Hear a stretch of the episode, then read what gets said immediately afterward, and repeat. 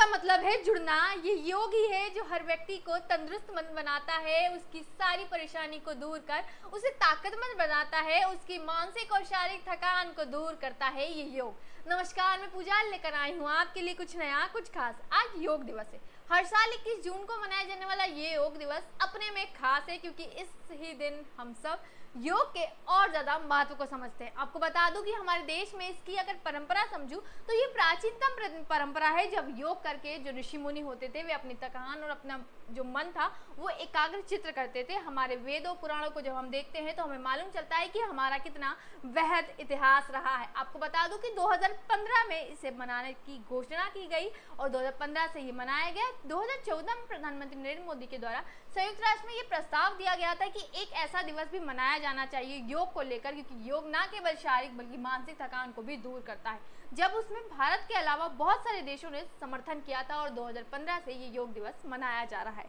आज इसके समय की अगर मैं महत्ता समझूँ तो आज जब हम तनाव में हो जाते हैं, जब हमें फुर्सत नहीं होती अपने दिल और दिमाग को सही करने की, तब ये दो मिनट, पाँच मिनट का योग हमें तनाव से तो दूर करता है, साथ ही साथ हमें जीवन के प्रति सकारात्मक नज़रिया देता है, आगे की जानकारी और जीवन में कुछ नया जानने के लिए ज़रूर सुनते रहिए मेरा ये ब्लॉग और मेरा ये पॉडकास्ट, यूर वॉइस। नमस्कार, धन्यवाद।